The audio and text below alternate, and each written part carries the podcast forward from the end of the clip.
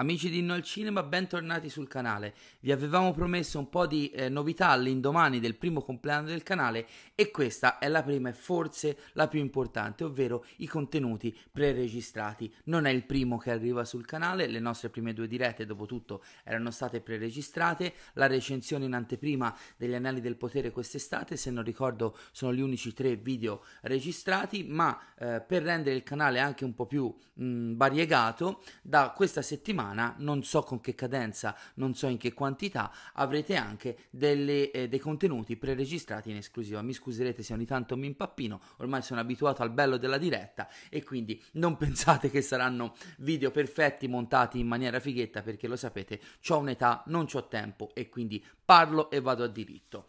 Inauguriamo per così dire, questo nuovo formato anche con una nuova sigla, una nuova sigla che fa parte di un restyling completo del canale ad opera del mitico Leonardo Rinella che non sarà completo, non sarà totale, ma graduale nel corso delle prossime settimane. Spero vi piaccia, così anche da eh, differenziare le dirette dalla roba preregistrata. Io sono contentissimo di dare il via a questi nuovi contenuti, per così dire, con la recensione di quella che per quanto mi riguarda era una delle serie più più attese dell'anno 1899. Nuove 1899 la serie creata da Janti e Friese Baran Bodar la premiata ditta che ci aveva portato nel 2017 la serie eh, tedesca Dark una serie che io ho letteralmente adorato e che ora si ripropone su Netflix la piattaforma che li ha portati al successo globale con questa nuova avventura.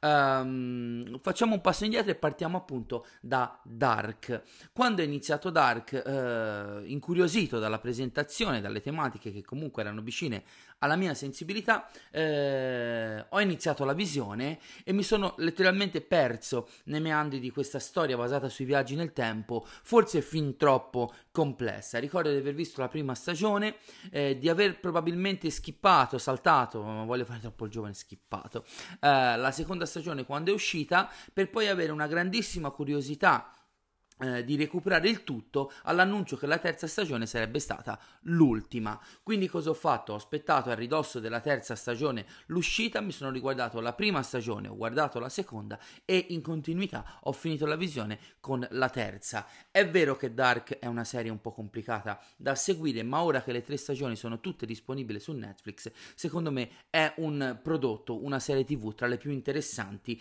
coraggiose degli ultimi anni, nonostante una terza stagione da molti criticati criticata, che io ho trovato sì abbastanza veloce nel risolvere tante dinamiche, ma anche molto coerente con le tematiche della memoria, della sofferenza, del dolore, del sacrificio, che secondo me fanno grandi la serie. Quindi, innanzitutto, se non conoscete Baran Bodar e Yanti e Frise come eh, diciamo coppia di creator, vi invito a recuperare Dark. Se l'avete iniziata e abbandonata, se l'avete vista e magari non vi ha convinto, datele una seconda occasione. Se invece la, invece la amate, abbracciamoci forte perché, ripeto, io io l'ho letteralmente adorata, ne ho già parlato su altri lead in passato e se mai recuperate su YouTube eh, qualche mia opinione eh, de- degli anni scorsi. Tre stagioni per Dark, l'idea è quella di non ripetersi e quindi la coppia torna su Netflix con 1899. 1899 rilancia su tutti i fronti, eh, soprattutto su quello produttivo, perché si tratta veramente di una produzione molto ambiziosa, tecnicamente molto ricca, ma non lesina sulla eh, storia e sui personaggi. Qui mi trovo un po' in difficoltà, scusate se ogni tanto guardo i miei appunti, perché eh, ovviamente questa è una recensione senza spoiler ed è veramente difficile parlare di 1899 senza fare spoiler. La trama a grandi linee ve la posso descrivere per come viene descritta da Netflix e dagli autori stessi. Il viaggio di un transatlantico, appunto nel 1899, dall'Inghilterra a New York, è eh, turbato dalla, dalla, notizia o comunque dalla consapevolezza che quattro mesi prima la nave gemella della, della nave in questione è sparita eh, senza lasciare traccia. Il, il, il transatlantico eh, protagonista della serie, per così dire, è abitato da una pletora di personaggi eh, incredibili, variegati, molto diversi tra loro, appartenenti a diverse nazioni, culture e condizioni sociali. Le loro storie andranno a intrecciarsi sempre di più, avremo la possibilità di dare un'occhiata al passato di molti di loro e su tutto, diciamo, cala questa cappa di mistero. Eh, anche dare una definizione di genere a questa serie rischia di essere uno spoiler. Quali sono i punti di forza dal mio punto di vista della serie? La tecnica, l'ho già detto, la confezione è veramente di altissima qualità, quasi cinematografica. Tra l'altro, visto che sono stati usati ehm, le stesse tecniche usate, o meglio, eh, sdoganate da The Mandalorian, le grandi stanzone volume con i pannelli ad alta definizione che riproducono in tempo reale eh, gli sfondi e gli ambienti eh, alla, a largo dello, dell'oceano Atlantico, quindi grande, grandissima tecnica. Eh, Barambo Odar, che dirige tutte le puntate, si dimostra un regista veramente capace, eh, oltre ad essere un bravissimo scrittore insieme a Janti e Frise. Il cast, ripeto, molto variegato, è eh, fantastico. I personaggi sono tutti ben tratteggiati, tutti vengono seguiti nella maniera giusta. È inevitabile non pensare a Lost guardando questa serie. C'è il grande mistero, c'è una situazione fuori dalla normalità, ci sono flash, non dico necessariamente flashback, ma fondamentalmente sì, nel passato dei personaggi ogni puntata ne segue uno o due piuttosto che quelli di quella precedente o di quella successiva.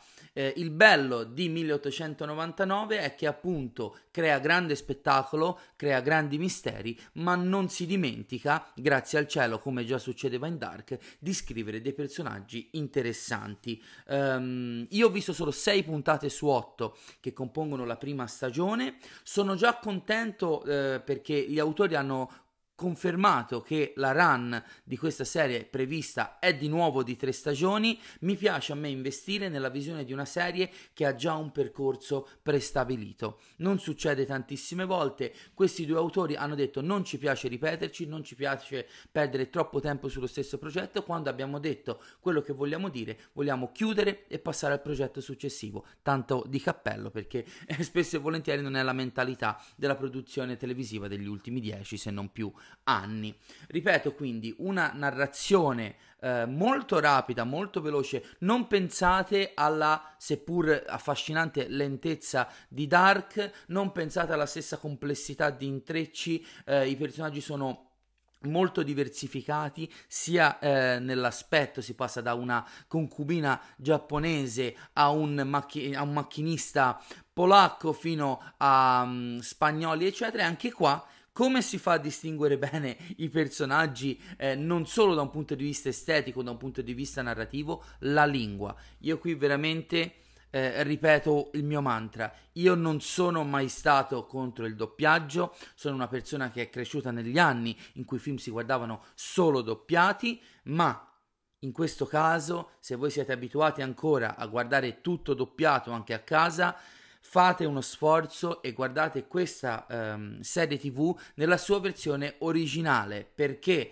eh, parte integrante della visione artistica degli autori è l'impossibilità di comunicare tra molti dei personaggi. Infatti, ogni personaggio parla la propria lingua nativa. C'è l'inglese, c'è il tedesco, c'è il polacco, c'è eh, il giapponese, c'è lo spagnolo, il portoghese, eccetera, eccetera, eccetera. Questo crea veramente un tessuto narrativo e di rapporti tra i personaggi interessantissimo e non potete perdervi questa espressività del prodotto altrimenti si rischia eh, dal mio punto di vista con tutto il rispetto dei doppiatori di tutti i paesi di perdere un po' il senso dell'opera l'idea come dicevo, eh, la narrazione va velocissima, molto più veloce che in Dark. Sono arrivato alla sesta puntata e non vedo l'ora di vedere le ultime due nei prossimi giorni. Eh, l'idea che la, la, serie dà, che 1899 dà, è quella di una costruzione a cerchi concentrici, dove un mistero racchiude un mistero che racchiude un mistero. C'è tantissima carne al fuoco, non va per il sottile questa serie, non ti fa aspettare molto per degli sviluppi che magari in altre serie potreste aspettare una stagione o più. Eh, molte delle domande, seppur eh, parzialmente, trovano risposta o quantomeno contesto in una narrazione che si allarga costantemente e ripeto, l'idea di sapere già quale sarà il punto di arrivo a me aiuta tantissimo nel godermi questa serie. Quindi tanti punti in comune, soprattutto di forza con Dark, ma anche una natura molto più di genere, molto più eh, di intrattenimento per tutti non che Dark non lo fosse, ma veramente, ammettiamolo, Dark richiedeva un'attenzione molto, molto più alta nel seguire le vicende di 1899. Ehm, non so cos'altro dire senza fare spoiler, se non ribadire appunto una qualità tecnica, una qualità narrativa molto alta, un ritmo avvincente dei personaggi che per fortuna eh, restano impressi nella mente eh, e ti fanno avere voglia di andare avanti nella visione. Non vedo l'ora di poterlo fare con tutti venerdì perché la prima stagione di 1899 sarà disponibile questo venerdì 17 novembre su Netflix come sempre a partire dalle 9 del mattino. Per quanto mi riguarda la visione è più che consigliata. Sono sicuro che eh, la serie avrà un grande successo perché l'hype è comunque molto molto alto. Se non sbaglio i primi due episodi sono stati presentati al Toronto Film Festival ricevendo una, una buona, um, una buona in- accoglienza. Non vedo l'ora di andare avanti, sono sicuro che molti, ci sarà molto da discutere di 1899 nelle prossime settimane e direi che mi posso fermare qua perché non posso veramente dire altro senza rovinarvi in qualche modo la visione. Questo video è stato il primo dei nuovi contenuti preregistrati di Inno al Cinema, probabilmente ne registro già uno oggi, non so se arriverà stasera, lunedì, ehm, in... Um, cavolo, 14, 15... 16, Attenzione, il 17 è giovedì, non venerdì. Insomma, 1899 esce il 17 novembre su Netflix con la sua prima stagione. Magari ho detto una fesseria, mi perdonerete se mi sono sbagliato sul calendario. Probabilmente in giornata registrerò già un secondo eh, video preregistrato per il canale, una rubrica che se non settimanale diventerà abbastanza fissa all'inizio settimana per il lunedì, a buon intenditor poche parole ne parliamo eh, più avanti nelle live qui o in altri lidi di 1899. Spero che questo primo ehm, contenuto registrato vi sia piaciuto, che il format possa interessarvi.